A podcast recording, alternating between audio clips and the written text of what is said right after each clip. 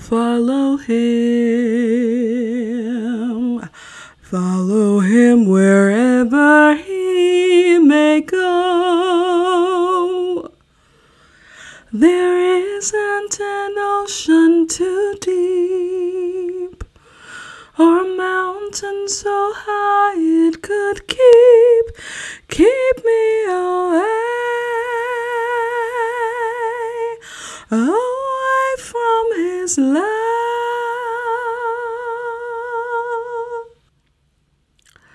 Joyful, joyful Lord, we adore thee. God of glory, Lord of love. Hearts unfold like flowers before thee.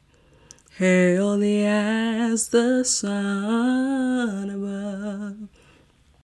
Melt the clouds of sin and sadness, drive the dark of doubt away. Giver of immortal gladness, fill us with the light. Fill us with the light, oh, fill us with the light of day.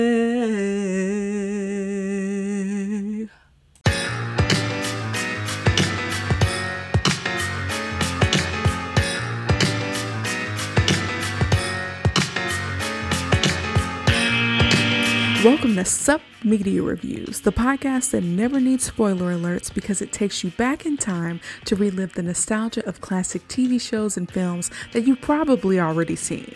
I'm your host, Kiara, and each week I'll dive into the archives to bring you my take on movies and TV shows from at least 20 years ago. From cult classics to forgotten gems, I'll review them all and give my honest opinion on their impact and whether or not they still hold up today. Join me as we revisit the iconic characters, memorable moments, and timeless themes that made these shows and films so special.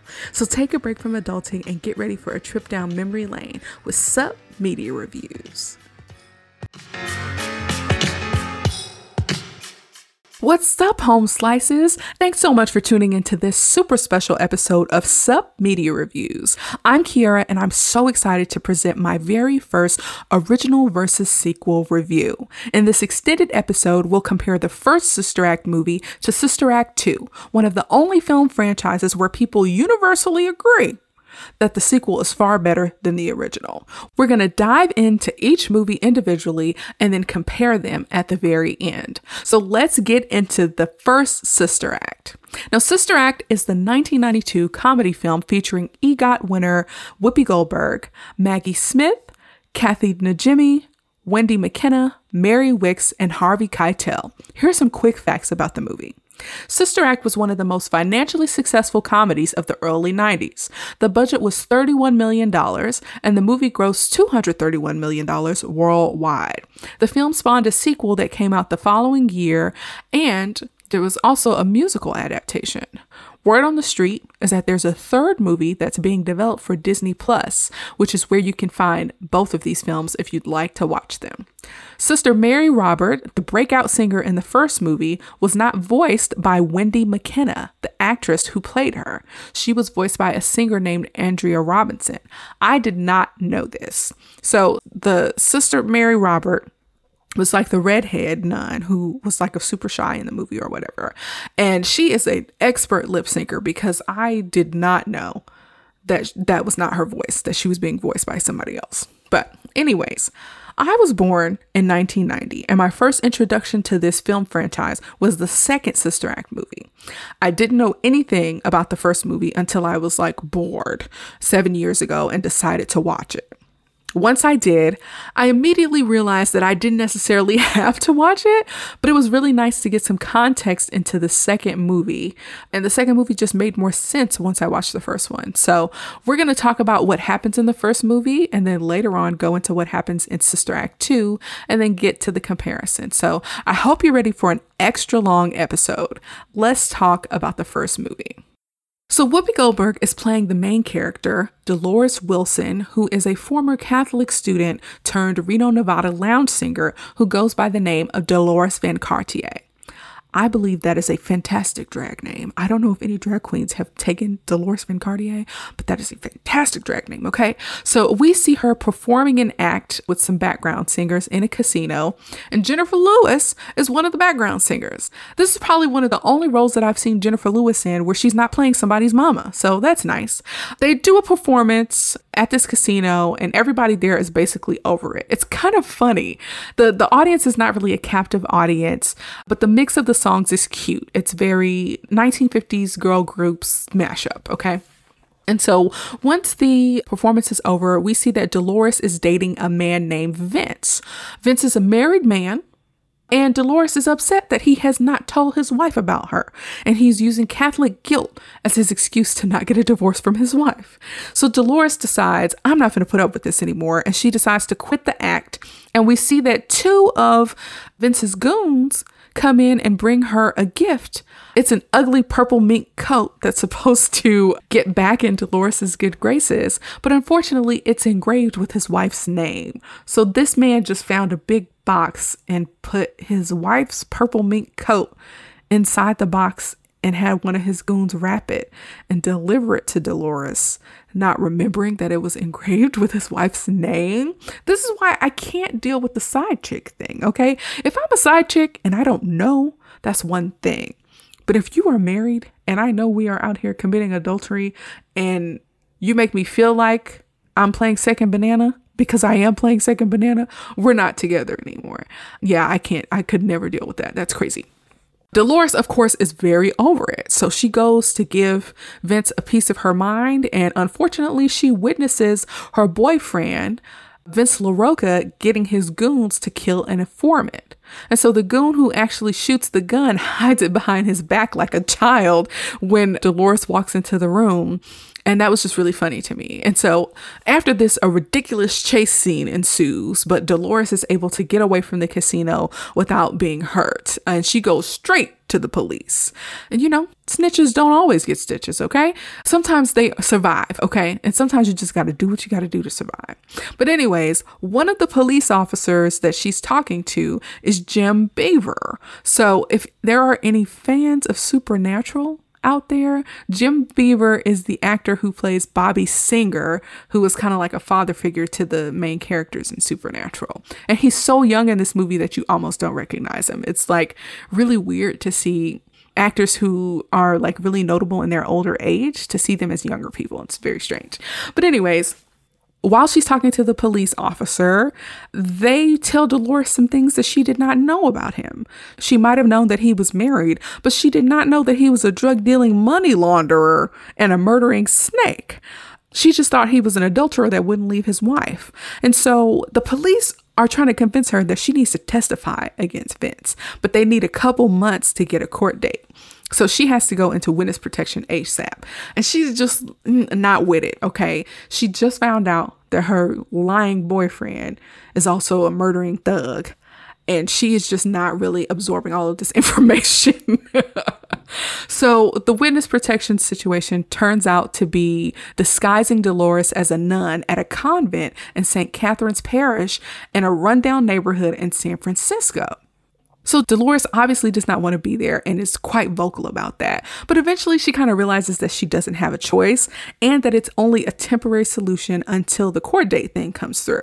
Plus, the police department is paying the struggling church to hide Dolores like baby Jesus in Egypt. So the church needs the money, y'all. The church is run down, okay? So Dolores ends up taking on another fake name, which is Sister Mary Clarence. And she struggles real hard to deal with the rules of this church. So there's a character who is referred to as the Reverend Mother. I am not Catholic, so I'm just going off what goes what is in the movie, y'all. So the character is called the Reverend Mother, and she is played by Maggie Smith, who you all might know as Professor McGonagall in the Harry Potter series.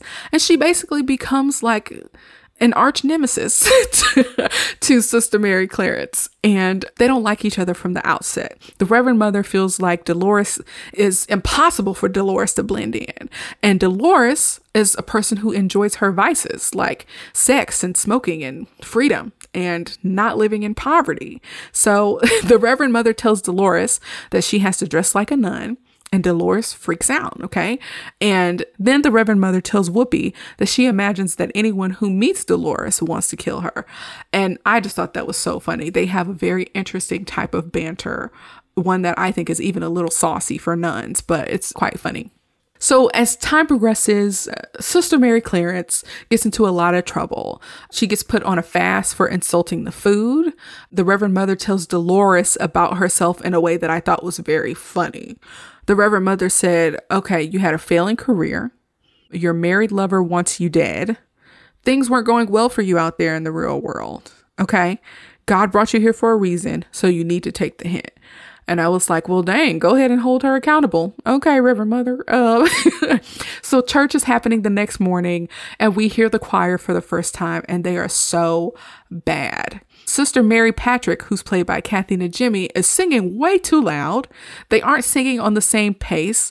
The piano player isn't doing very well, and it's actually quite funny to listen to. It's a cacophony, okay? And over time, Dolores gets to know the other nuns and has conversations with them. Lots of them consist of lies because she doesn't really have her story straight about where she came from, and she doesn't have like a real frame of reference for what it means to be a nun, even though she grew up going to Catholic schools. So while Dolores is there trying to get acclimated, we see that her boyfriend, Vince, has put out a quarter of a million dollar prize on this lady's head. And they did it in a very clever way. They made it seem like Dolores was their missing daughter and that they wanted to see her dead or alive for $250,000. That's clever, okay? But, anyways, she tries calling the detective to get her out of there because things just are not going well for her.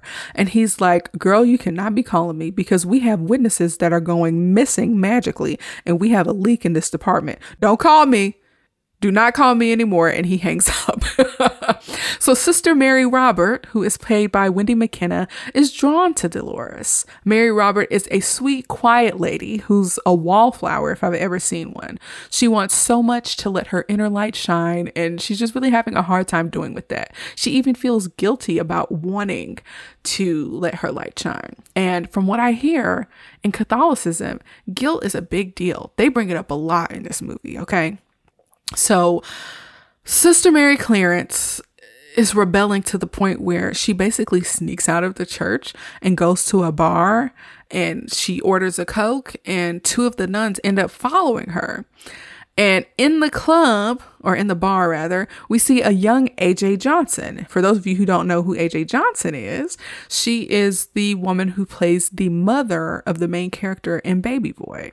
So, you know, this movie has given birth to a lot of, you know, young talent. So, anyways, AJ Johnson gets roped into dancing with one of the nuns at the bar. And when they all return back to the convent, the Reverend Mother catches them, of course, and basically forces Dolores to join the choir out of punishment. And this is in exchange for Dolores not having to do chores anymore. And I feel like, girl, that is a good deal. Okay. Look, I don't like doing chores. So if I can direct a choir instead of cleaning up and scrubbing up and gardening and all the other activities and crafts that they were doing, sign me up. Okay. But Dolores, I feel like she was only kind of half thrilled because she saw how bad the choir was. So she still does have her reservations. So we find that the church has a lackluster choir they have lackluster church attendance, and the church is under construction. And of course, there's no money for repairs because there are no people coming to the church. Okay. So the nuns are at choir practice and they know that Dolores has a background in music. And so Sister Mary Lazarus, who is played by Mary Wickes, is an older stern nun who's the current choir director. And she gets really offended because she feels like the Reverend Mother and Sister Mary Clarence are conspiring to replace her. But the other nuns are so happy to see that there's somebody who's more qualified because they know they suck, okay?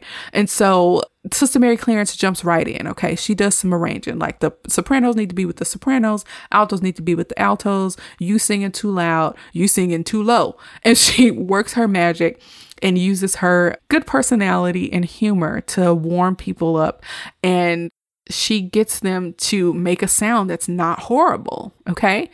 And there's this running joke that goes throughout both movies but in this movie, the piano player for the choir, her name is Alma. She's an older lady who I'm assuming has a hearing aid that requires a battery pack, and she wears a battery pack around her neck.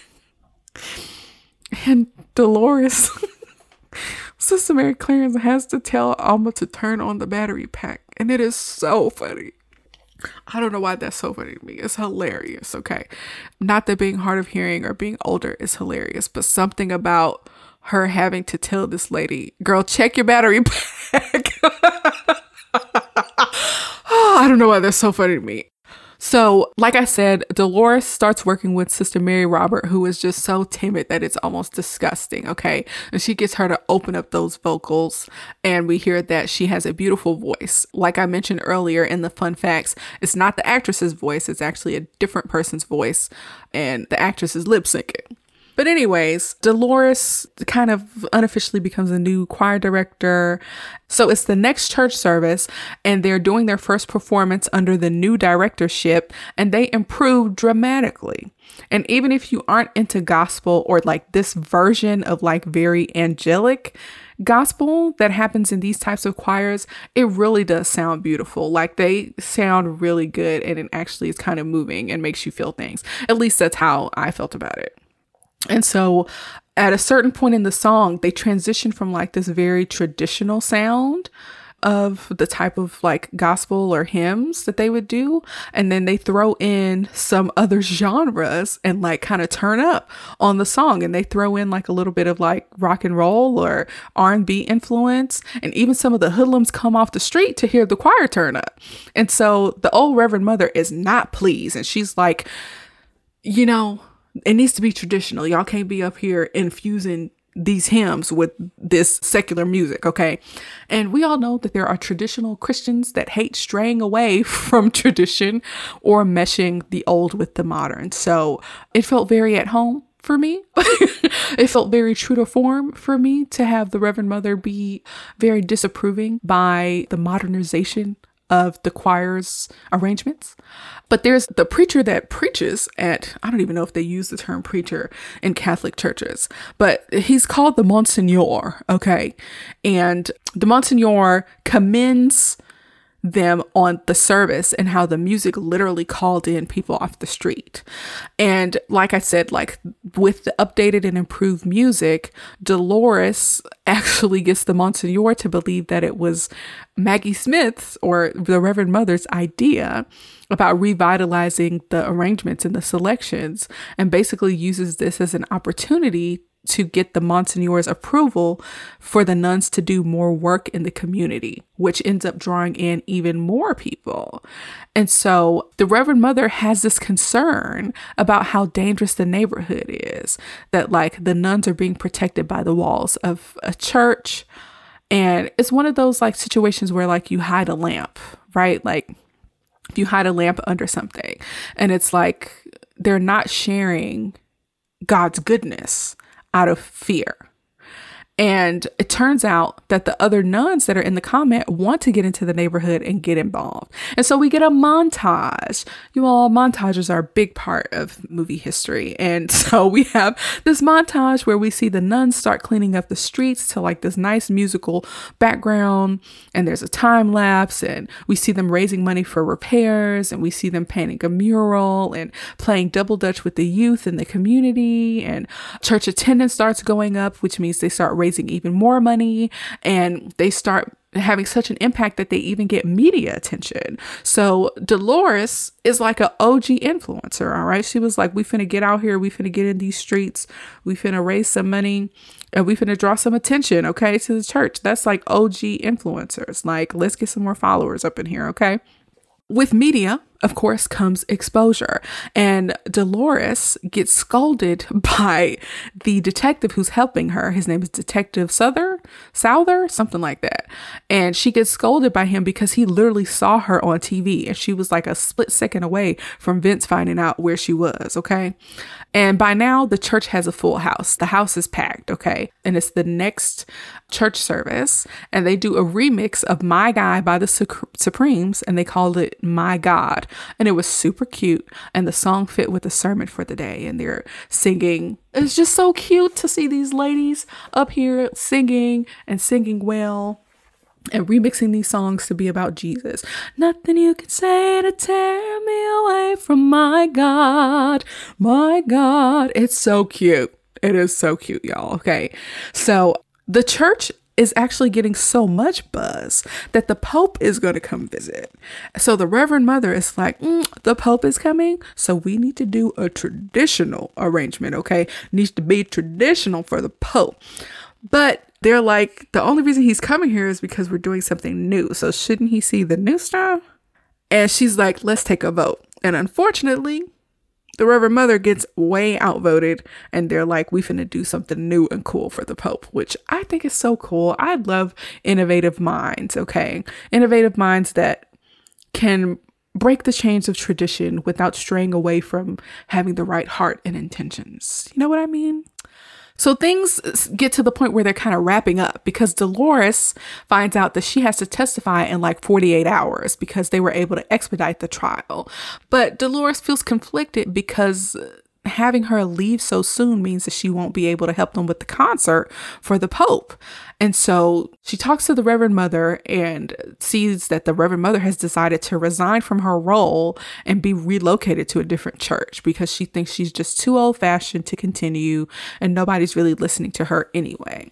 And so the detective who's been helping Dolores, like I said, Detective Souther or Souther, finds out who the crooked cop is that's been leaking information to Vince. And it's a detective that we saw earlier in the movie named Detective Tate.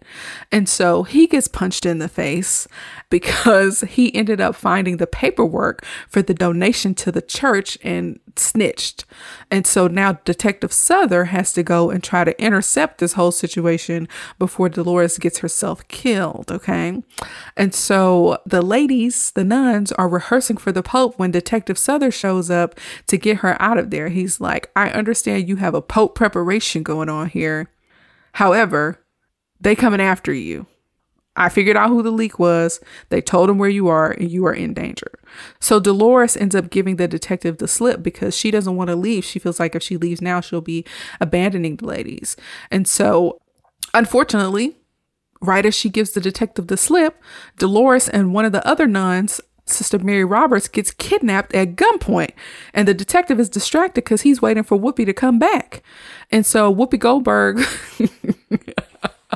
Whoopi Goldberg and the other nine are being kidnapped in this car. And Whoopi Goldberg rolls Sister Mary Robert out of the car and tells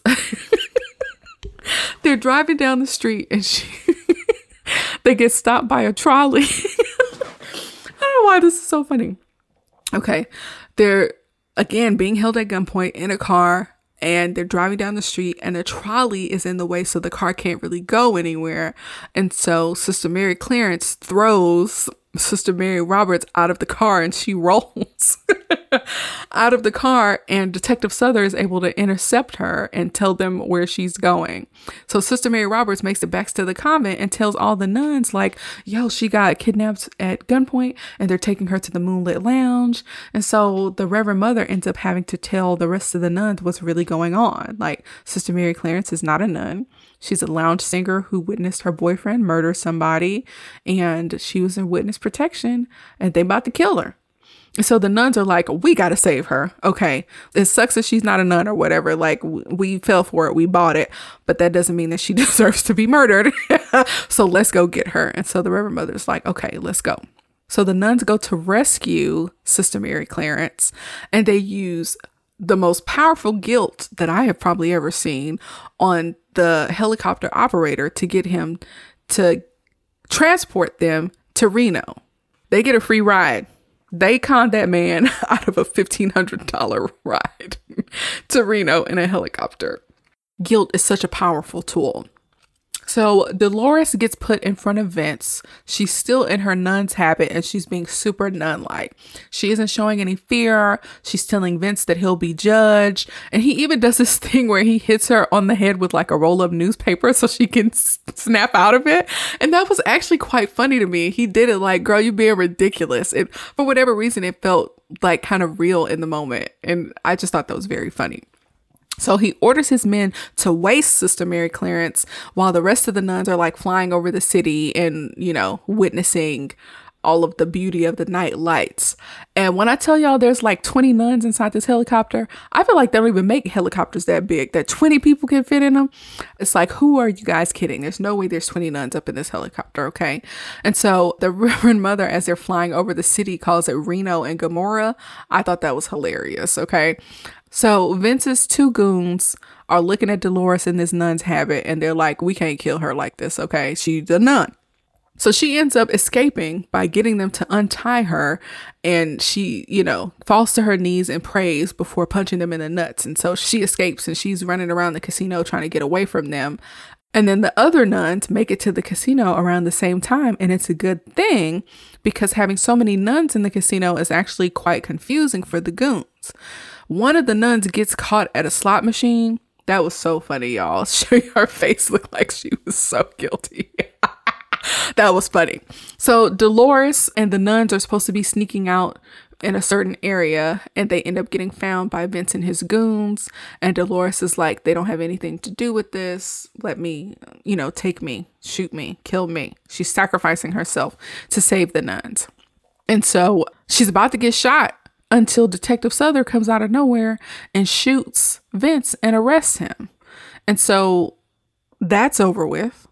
And now that the police have caught him in the act of trying to murder somebody, they have even a stronger case against Vince. So at the end of the movie, we see that the nuns are at the concert for the Pope, and the nuns perform a holy version of I Will Follow Him for a very pleased Pope.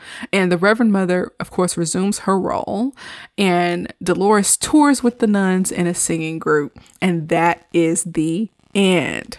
So, if you haven't seen the first Sister Act, I would say that rewatching it for this review made me realize that it's actually a pretty funny movie. All of the nuns are fantastic. And if you're a fan of 60s girl group music, hearing it remixed for the Lord is actually quite entertaining. Some of the comedy is a little silly, but I will say I really enjoyed it more so than I remember.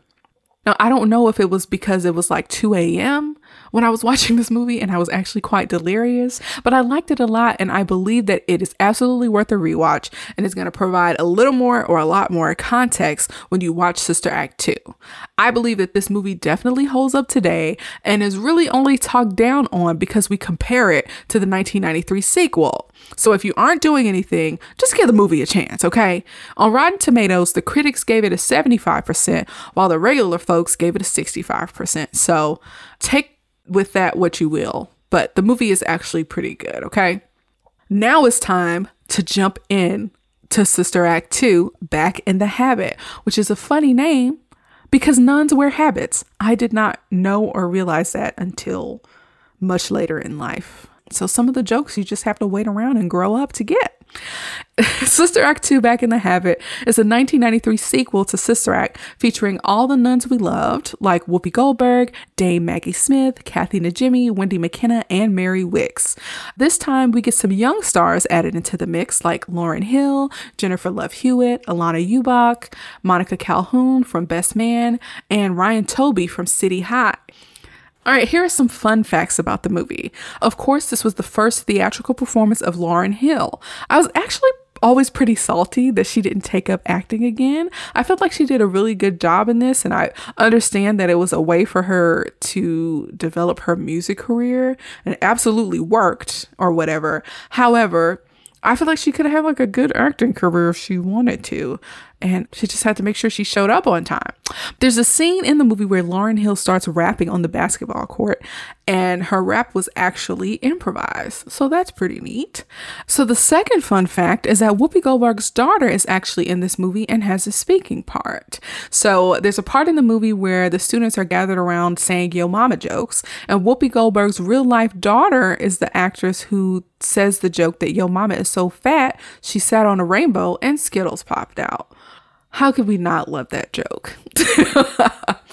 so, like I mentioned earlier, my first introduction to the Sister Act franchise was Sister Act 2. I watched it as a young child and loved it immediately. It had a big hip hop influence, it was an underdog story, and it introduced us to Lauryn Hill, I consider this movie to be a precursor to shows like Glee, with the remix mashups, just only with like a little sprinkle of gospel influence. And one of the things that a great sequel will do is expand upon the first movie, and this movie goes way above and beyond that. So, enough of my ramblings, let's get into the action. In the opening scene, we see that Dolores Van Cartier has graduated from Reno to Las Vegas, where she has her own show with an increased production budget. She has transformed her witness protection experience into a musical show number, and so many of the songs from the first movie get brought into this opening number. We see that three of her nun friends come to the show, and y'all, can we talk about Whoopi's body? While she's on stage performing, there's a part of the show where she's in like this spandex jumpsuit and she looks snatched. She looks very good, okay? I feel like we don't talk about that, okay? But, anyways, uh, as a part of the show, she gets hoisted up into the air in her nun's habit and the operators start swinging her around like crazy. she is very unhappy about being swung around like a rag doll, but the audience freaking loves it. Okay. So she felt very surprised by that. surprised and delighted. So the nuns, of course, are invited backstage, and we learn that the community outreach that Dolores inspired in the previous film has inspired the nuns to teach at St. Francis Academy, which is a school that Whoopi Goldberg's character went to as a child. So they convinced Dolores to come to San Francisco based off the strength that Maggie Smith is desperate for her help. They don't really offer any other thing, but I guess because of the bonded relationship that they formed, Dolores is like, if she needs me, I'm there. How sweet is that? They hated each other at the beginning of the first movie. Look at that evolution. Anyways, we see that Dolores and Maggie, uh, I'm calling her Maggie because I don't know what she's called in this let's call her Professor McGonagall. so we see Dolores and Professor McGonagall embrace. It's really nice to see them get along, okay? And she is like, Dolores, we need you to be a music teacher, okay? We need your infectious nature to save the school and the community. And the Reverend Mother is like using the guilt thing again. She is laying it on thick. And she's like, Dolores, I don't even know if you would have the success you have today without some friends that shall go unnamed. So Dolores is like, all right, all right, I'll do it. She will do it. And so Dolores agrees. So after the all expense paid guilt trip, Dolores decides to reprise her role as Sister Mary Clarence and become a teacher at St. Francis Academy. So we learned that Father Maurice, who appears to be like the sweetest old man, he looks so sweet. So precious. Okay. Father Maurice is the principal of the school, and there's a school administrator named Mr. Crisp who thinks he recognizes Whoopi Goldberg, and he obviously does not really like children, but he's there for a very specific reason we find out later. So there's a faculty dinner and they make a big deal out of how Father Wolfgang, who is the cook, is so bad at cooking. And it's actually pretty funny. He's supposed to be like a German guy, I think, that only knows how to make sausages. And it's very funny. I don't know why. It's that scene was very funny. They did not want to eat that and it did not look appetizing. It was hilarious. Okay. So the principal, like I said, is like a super sweet older man, and he's basically trying to hold the school together with like some spit and glue sticks. All right. And so Whoopi talks to him and she calls him your royal happiness, which is hilarious. And we see like a few snapshots of some of the classes that are going on right now. And we even get a cameo from Yo Yo, the rapper. She's briefly in this movie as one of the students. But we see that through these little snapshots that the kids are not engaged. They're not really learning. They don't want to be there. And this school is obviously failing, okay? So Dolores walks into her class to see the students playing the dozens, and Sister Mary Lazarus wishes her luck and calls her the new mayor of Sodom and Gomorrah. I feel like Sister Mary Clarence is realizing that she's kind of in over her head, but she manages to get some control over the classroom by roasting the students.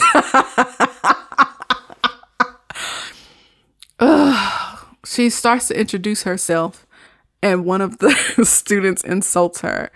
And she says, Your mama's so dumb she got hit by a parked car. and that earns her a little bit of credibility with the students. And it's it's funny. These are 90s, early 90s Yo Mama jokes. Classic timeless 90s Yo Mama jokes. And they're still funny sometimes in this context. But anyways, so, as she's in the classroom, we meet some of the students, the ones that kind of stick out the most. One of them, who's called Sketch, is asleep. There's one white student whose name I can't remember off the top of my head, but he's a kiss up. There's a woke Negro named Amal who wants to be called by another name. There's a black scent rapper who goes by Frank K. And then we have Lauryn Hill's character, Rita. And so the kids don't have books and there's no money to teach them.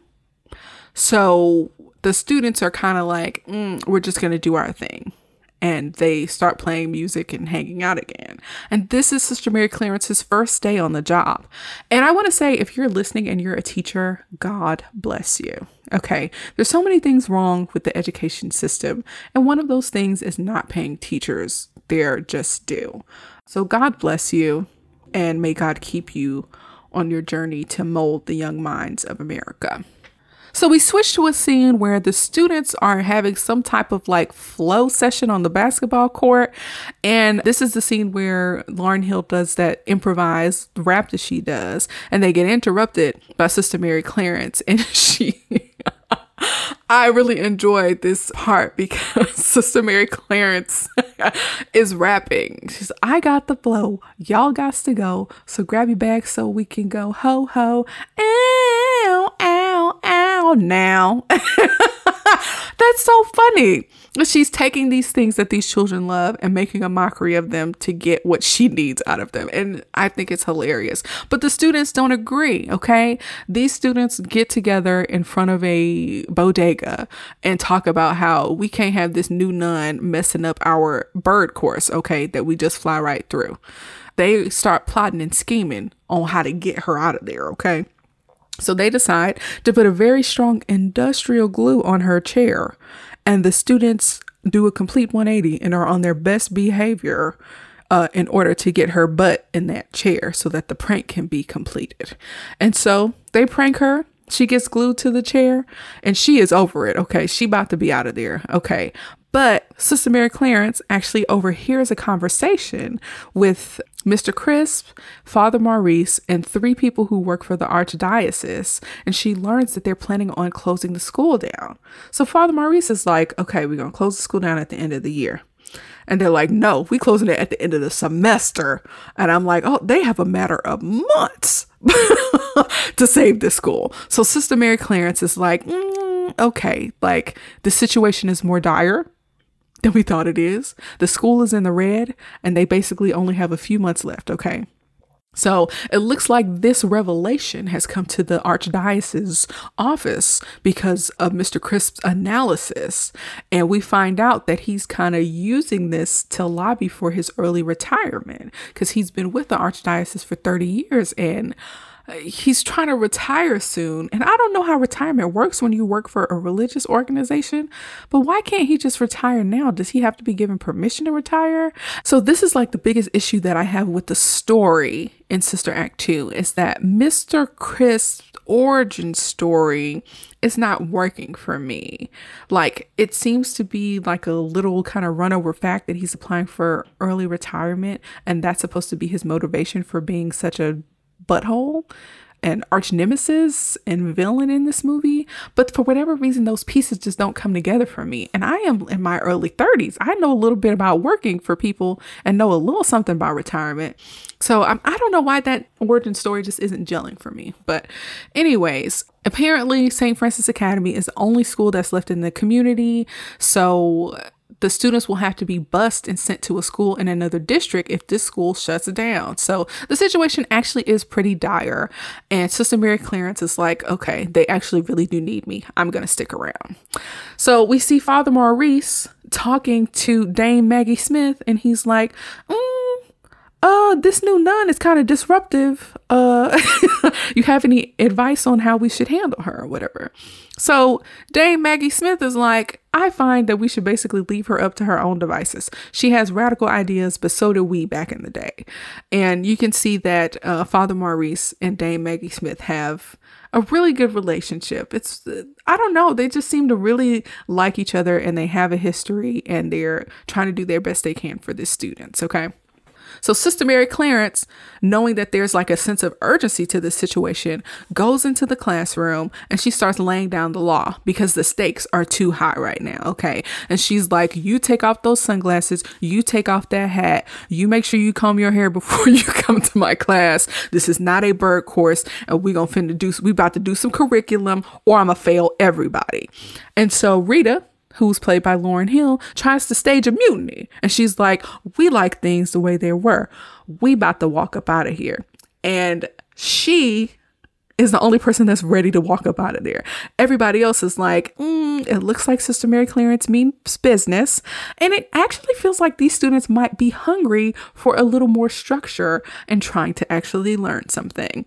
And that was something as a kid that I never understood but as an adult, I think I get it now about children. There's like this assumption that children want freedom, want to be able to do whatever they want. But I feel like children really want structure because it creates stability. And when you have stability in your life, it means that you feel more secure. And so I think something about having a new structure makes them feel confident. So, yeah. But, anyways, nobody follows behind Rita and she ends up leaving the class and she walks out alone and she feels betrayed by her friends, which I guess I kind of get, but she's already out on the limb. She couldn't walk it back now. So, Sister Mary Clarence at some point gets the idea to turn the music class into a choir um, to help the students get through the semester. And that's where we get the infamous if you want to be somebody, and you want to go somewhere, you better wake up and pay attention. And so, of course, one of the students was like, We have to liven this up a little bit, okay? And she's like, Well, what are you talking about?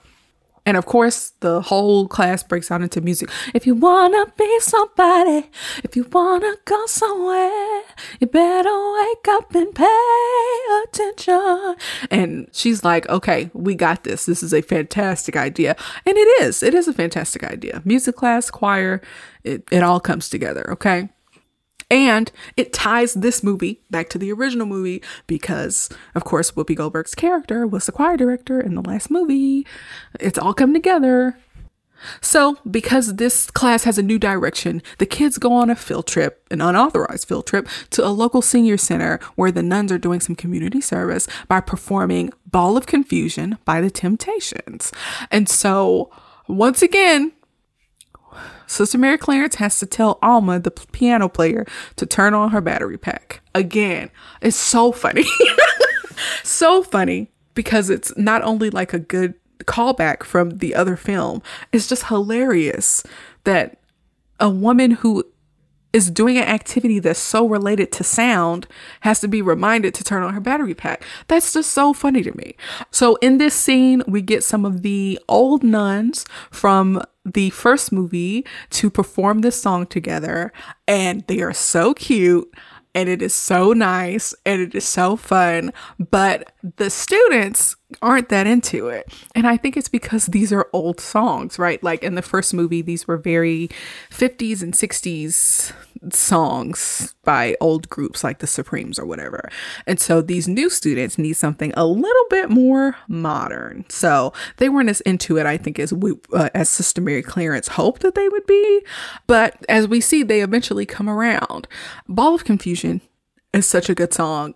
Like four weeks ago, I took my husband to see like the play version of the Temptations, where they do like the live musical performance and tell the story of the Temptations, like from the beginning till now. It's basically like the Temptations movie, but on stage with live music. And it was freaking fantastic, okay? And Ball of Confusion was one of the songs they perform. Uh, freaking amazing, okay? If you have a chance to see it, if they are in your town doing a production of it, I would suggest you go see it. And you'll see how many hits the Temptations have had. It's pretty amazing.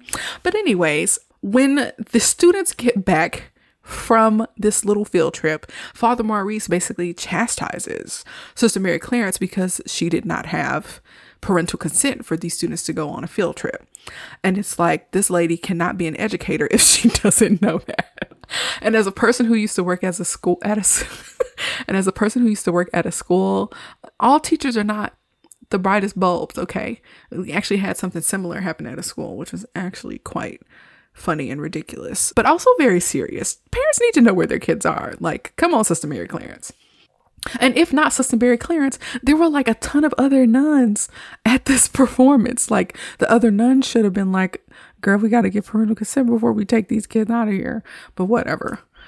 So while Sister Mary Clarence is getting reprimanded by Father Maurice, two of the students overhear Father Maurice tell her that the school is closing. So those students go back to the other students and very interestingly make a leap of logic that the choir can help the school to not close. This leap of logic is very, they leaping. They are leaping.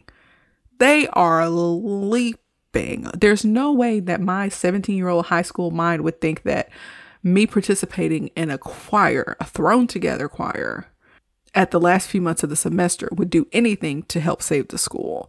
That's a big leap in logic, but whatever, we'll just roll with it. So we go to the dusty cobweb choir room that hasn't been used in years, and we do like a little talent search in the classroom. And so people start singing and rapping and doing Mary Had a Little Lamb. And we figure out that, you know, of course, this class is, is very talented. So she just gets like a little baseline of where people are. And Rita is watching from afar and realizing that she's missing out especially now that the class has transitioned from being just a music class to a choir, and she has a big desire to sing. So there's a super cool, a super, I would say even iconic scene in the movie where we see Sister Mary Roberts overhearing Lauryn Hill and one of the other students sing His Eye is on the Sparrow. And it's like a super beautiful scene and rita is talking about this is the scene where we learn that rita's mom has a beef with musicians and doesn't really think singing's a good career. And her friend is like okay that's what your mom thinks but what do you think? And the other singer has like a really powerful, beautiful voice too, but that she messes up on His Eyes on the Sparrow every time. And so they end up singing it together, and Lauryn Hill's voice sounds like butter is just so beautiful. I'm not even going to try to emulate it because the runs that she does, I can't do it, but it's just so beautiful. And eventually they spot Sister Mary Roberts and stop. And so Sister Mary Roberts sees her and she talks to Rita and she sees herself in Rita. And she's like, Sister Mary Clarence can help you. And Rita is like, This is not the land of opportunity. This is not going to take me anywhere. And she is taking on that indoctrination from her mother. Okay. And so later on, Sister Mary Clarence intercepts Rita because Sister Mary Roberts is like, That girl can sing. You need to go, you need to go get her. So, Sister Mary Clarence intercepts Rita one day and she gives her a book about doing what you love and doing things that you have a passion for. It's called Letters to a Young Poet by Rainer Maria Rilke. And I don't I haven't read that book.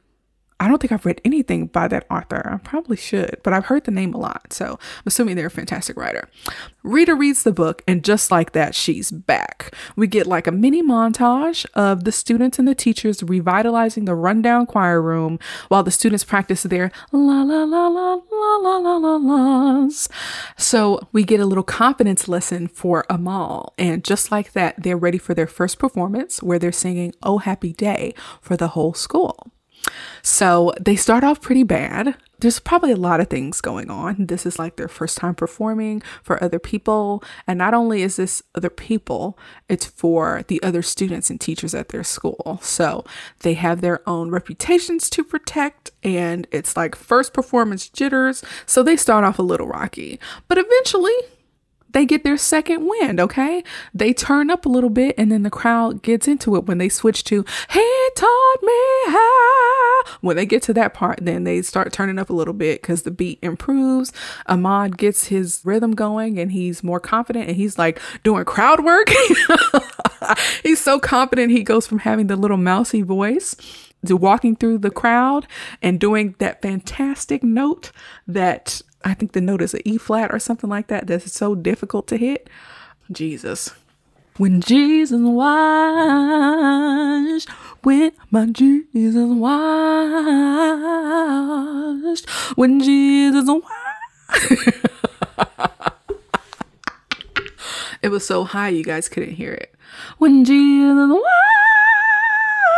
washed, when Jesus washed. when Jesus was. I think that's as high as I can go. My sins away, happy day. At the end, they was getting down, a happy day. And y'all, they did a really good job. So once again, we witnessed the transformative power of Sister Mary Clarence. Okay. They impress everybody. They get a standing ovation. Okay. And so in the next scene, some of the nuns are going through and cleaning out some old stuff in the choir room. And Sister Mary Lazarus starts singing this random song. And she says, Ashes to ashes, dust to dust, show me a man that a woman can trust. That was so funny to me. Sister Mary Lazarus is probably one of my favorite nuns. She's actually pretty funny, even in the first movie, but in the second movie, like her one liners, like take the cake, they are freaking hilarious. And she has since passed on, but she is freaking hilarious in this movie. So, anyways, they come across some old trophies from back in the day, and they find out that St. Francis Academy had won a bunch of choir competitions back in the day, like in the 60s and 70s. So they're like, hmm, can we use this all state choir competition to get us some notoriety and maybe stop the school from shutting down? Of course. So they automatically enter these kids into this all state competition just for that very reason. The competition is six weeks out. It's in Hollywood. So, of course, they have work to do. And, you know, they ain't got no money to send 24 people to Hollywood. so, the students, this is a really interesting scene the students have mixed opinions about this all state competition. Some of it is imposter syndrome about, like, are we good enough to compete with other schools? There's other conversations like, we don't want to be away from our boyfriends. And then somebody's like, mm, there might be some cute all boy choirs. So they're like, mm, we're on board. So there's like a mixed bag of reactions.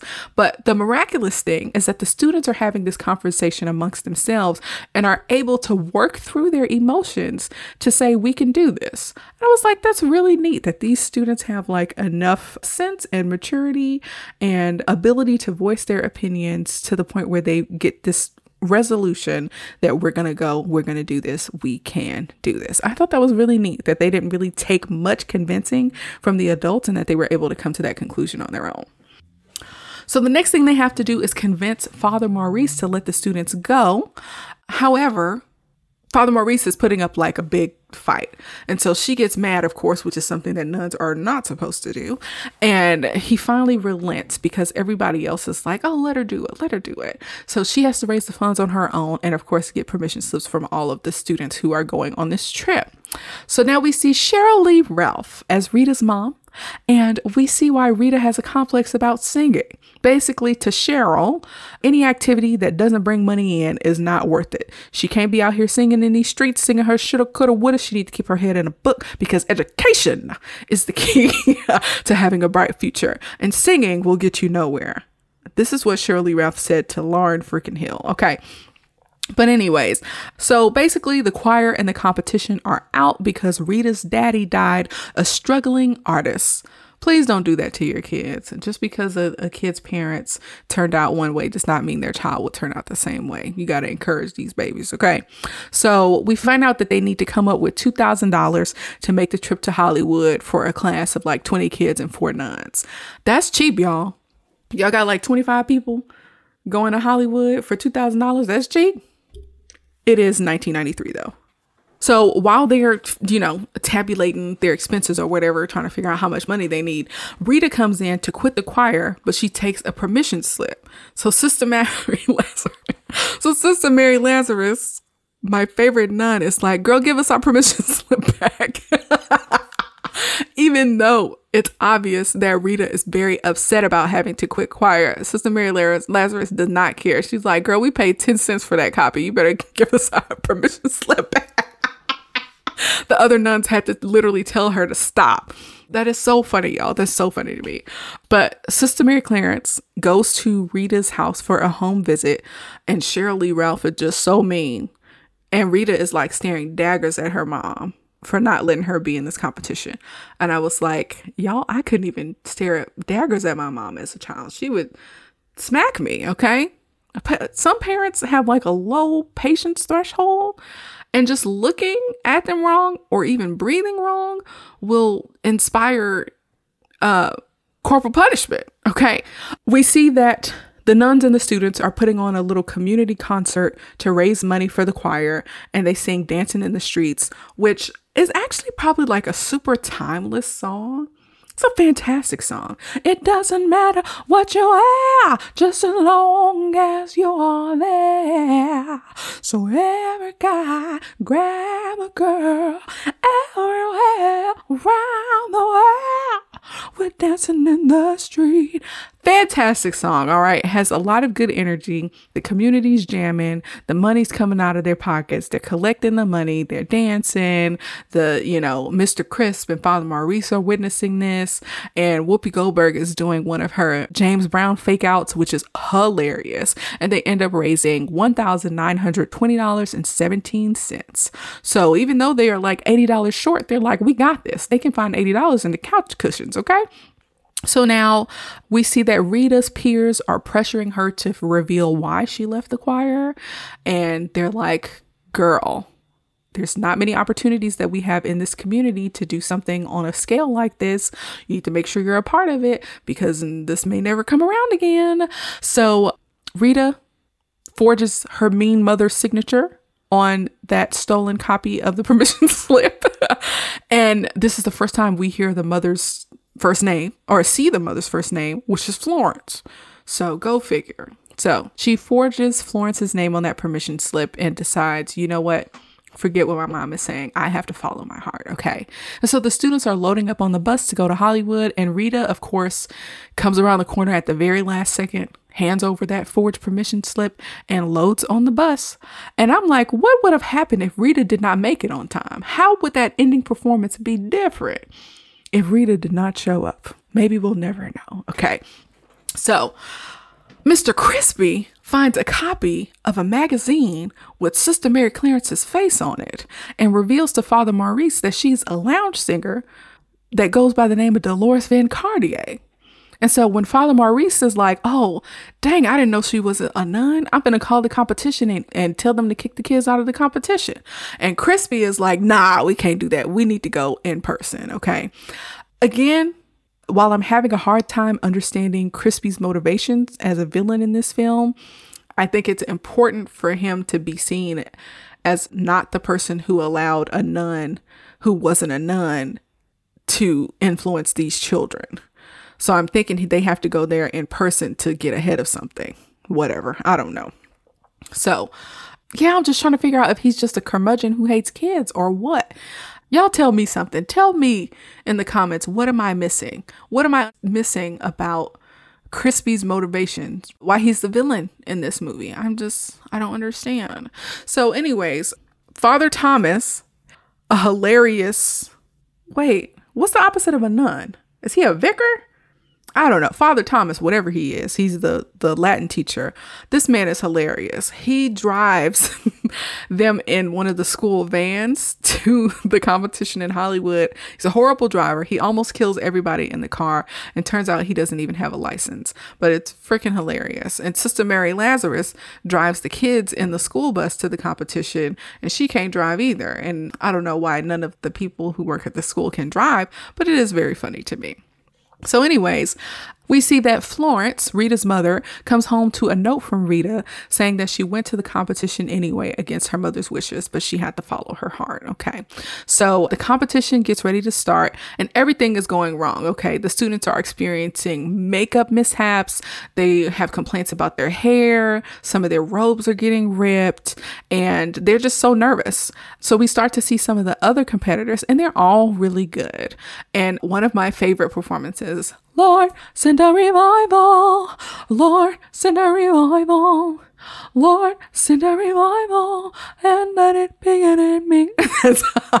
well, now we need a revival to rock this world today. Satan is loose and on the rampage. That is why we pray. Yeah. that is one of my favorites because it's one of the only gospel songs in this particular movie that feels more traditional, like black Baptisty gospel.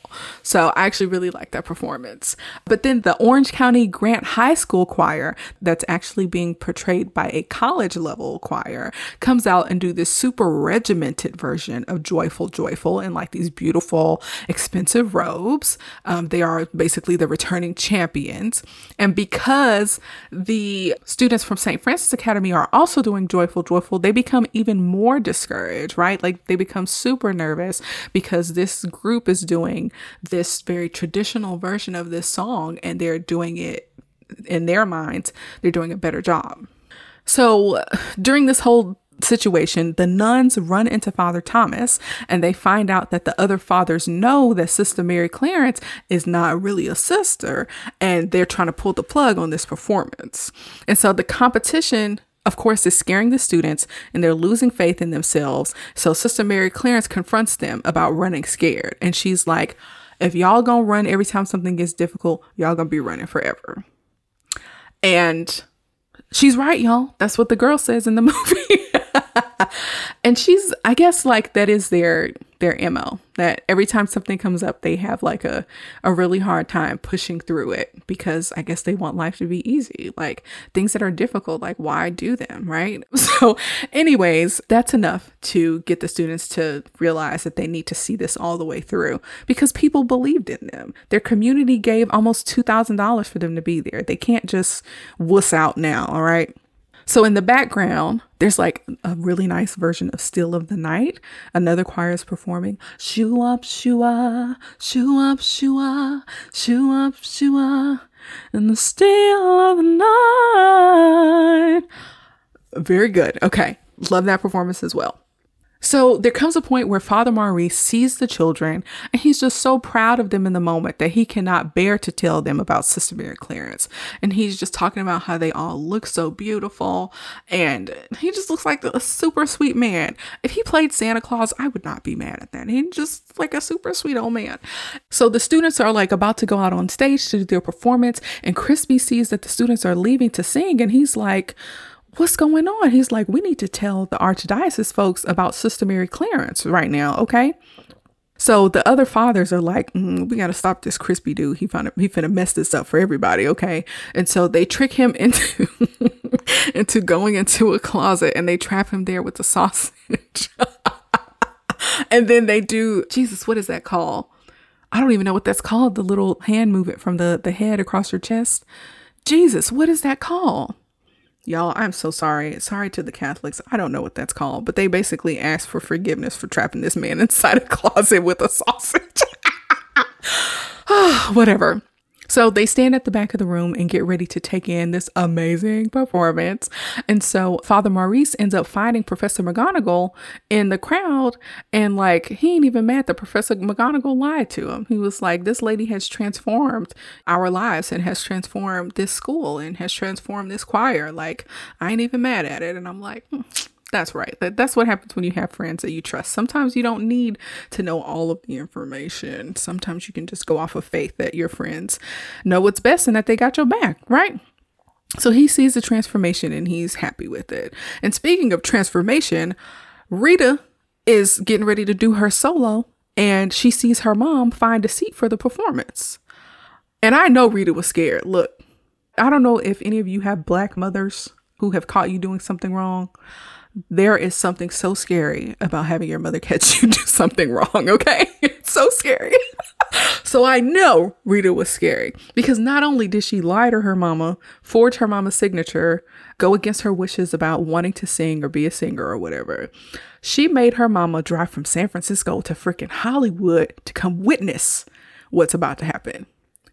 I know that the only thing that makes your mom madder at you than disobedience is inconveniencing her. Okay. Don't make me have to get off work and come up to that school. It's not that she had to come up to the school. It's that she had to take off work and come up to the school, and that's what she's mad about.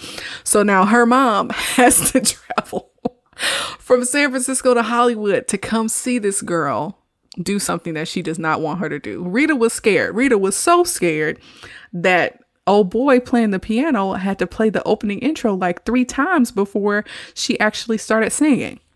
And so, of course, we start off this iconic performance with Lauryn Hill singing Joyful, Joyful in a very soulful manner. We also see one of the other students doing either a sign language or an interpretive dance based on the lyrics to the song, which of course is really cool as well. And of course, when she's done singing Hearts Unfold Like Before Thee, when she's done with her part, of course, they transform the song into like a more uh, hip hop and upbeat song and they switch to the joyful joyful love we adore thee gotta go in all night on the whole night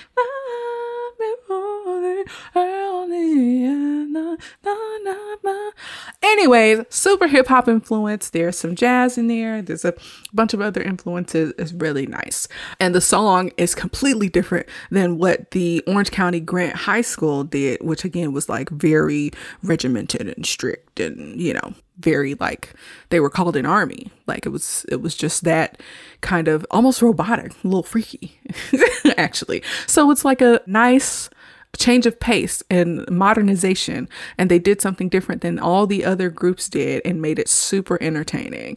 And so the students also were instructed to not wear their robes, so they're all wearing these very colorful early 90s clothing which was consisted of things that were baggy and tight. Uh consisted of things that were very colorful and so we have all these students super diverse. Let's talk about that well, you know what? Super diverse group of students who are wearing a bunch of different colors, not coordinated at all, like, you know, with the robes or anything.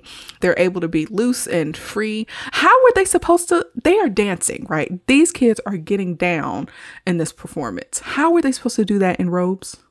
How are we supposed to capture the magic of that if they're wearing robes? I don't know why they picked robes anyway if this was going to be their performance. But, anyways, so they get out there, they're dancing, they're mixing in other elements. And so we see Frankie and Sketch rapping. Since I was a youngster, I came to know that you were the only way to go, right? And then they're like, You down with G.O.D.? Yeah, you know me. So they're infusing other elements like rap, hip hop, gospel and jazz and they're putting it all together and it's fusing together really well. And this is why i say this is like a precursor to shows like glee right? You have the mashup element you have the different genre element or whatever and it's fantastic and amazing. And i hadn't seen anything like it mainly because i was like three years old when this movie came out but super iconic. And so of course, the there are other like really popular moments from this performance. Of course, there's the come and join the chorus, the mighty mighty chorus, which are my not bigger. There's that part, and then there's the other part with the dudes, the barbershop quartet, with the light of day, Lord. yeah, everything about that performance is amazing. And when I say that, now that I think about it, I don't think I've even watched that performance outside of the movie. Like typically if there's a scene from a movie or something that I really like, I'll rewatch it on YouTube or something like just a snippet.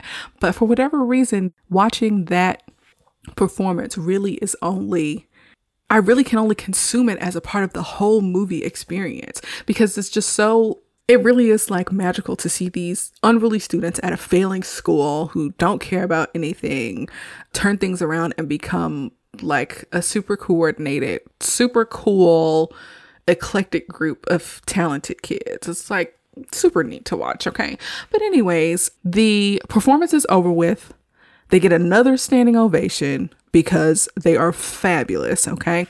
And you could tell they were just having a good time. So the announcer starts calling out the winners.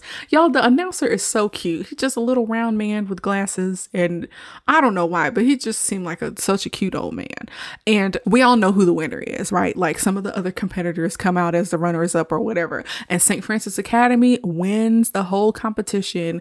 And the students run out and they're so excited and they have their little trophies. And then Whoopi Goldberg's character gets the big trophy and they lift the trophies up in the air. And it's fantastic. It's a great underdog story, and they come out victorious, okay? And they reclaim the title of the All State Champions for the first time in I think it's like 25 years or so. And of course, you can't close down a school that just won this competition. Okay? So they saved the school. How awesome is that, right? And so after the competition is over, um, after the competition is over with, we see the folks from the Archdiocese office, who, of course, decide to save the school because they won. And Mr. Crisp managed to fight his way out of the closet. And Maggie, Dame Maggie Smith, and, Father Maurice make it seem like it was Mr. Crisp's idea to enter the school into the competition and save the school. And based on the dialogue, the people from the Archdiocese office are like, oh, we didn't realize you were being coy when you talked about early retirement.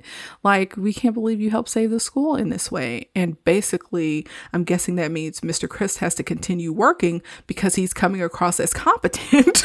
I guess. I don't know. Again, very confused by Mr. Crisp's motivations. I'm assuming that St. Francis was supposed to be his last school, I guess. Okay, so, anyways, it's a weird story for a movie villain. And like I said, it's hard for me to understand even as an adult. But some of the students over here that Sister Mary Clarence is not really a nun and that she is a Vegas showgirl. And of course, that information spreads, right? So Florence Rita's mom makes it backstage and she says that she's proud of her super talented daughter. And I wonder if she turned into a stage mom after this. That would be an interesting story to follow. Has anybody written any fan fiction about what happened to Rita after? Um, if there's Sister Act 2 fan fiction, I would low key be interested in reading that. I'm, I don't know if that exists. But, anyways, Professor McGonagall reveals that the school won't close to the students, and the students confront Sister Mary Clarence about being a Las Vegas showgirl. And she corrects them and she's like, I'm not a showgirl. I'm a headliner. And then the movie ends with all the students and the nuns singing Ain't No Mountain High Enough. And they're singing together in this super cute ending sequence where they're all dancing across the screen as the credits roll. And it's just so beautiful. It's so beautiful. It looks like they had a great time. And if I were one of those actors, I feel like that would probably be the highlight of my life. And I would be so upset that it was over. And speaking of being over with, that's the end of the movie. Y'all, when I tell y'all I love this movie, I feel like there aren't really words to explain what this movie means to me and my culture in particular, just as a black person and lover of black music. I mean, Sister Act 2, like I said, is one of my favorite movies. The music is great. The kids were cool and super diverse. I feel like I haven't seen that much diversity in a classroom since, like, Hey Arnold, okay? It painted what felt at least like a mostly accurate picture of what it's like to be in a declining neighborhood and in a declining school. And it gave us some young, fresh talent, particularly Lauryn Hill. And Whoopi Goldberg managed to be a super intricate part of the story and a guiding force for the students while centering the story on mostly the student. It's very strange. Like she was able to decenter herself and make the story about uplifting these students in a way that felt really like cool. It's kind of hard to describe, but I hope you understand what I mean. So it's like a really brilliant way to let the students shine and to like uplift the next generation, bring in elements that were very popular. Like I said, hip hop was very popular at the time. So I feel like this was like a very nice and wonderful next step when it came to the Sister Act franchise. So if you watch the first movie, you'll see how these movies connect, but you realize that they can also kind of exist separately without staying too much on the same storyline. And that's what makes it so good that they expand and expound upon something that people already liked. So this movie really upped the ante for me when it came to like being a sequel. And I feel like lots of people in the black community feel the same way. But when I looked at the Rotten Tomatoes ratings on this movie, I was pissed off. the mofos at Rotten Tomatoes have a major difference of opinion from myself. The critics at Rotten Tomatoes gave Sister Act 2 a 18%. 18%. The regular people over at Rotten Tomatoes gave it a 61%. Y'all, sometimes they just get it all the way wrong, okay?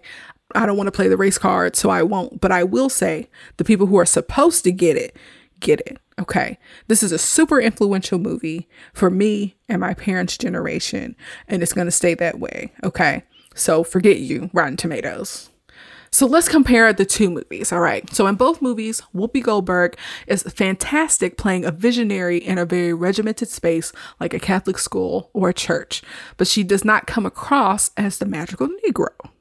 So, for those of you who don't know, the magical Negro is a trope or a stereotyped black character whose role primarily involves assisting a white protagonist, typically by providing magical assistance or folk wisdom.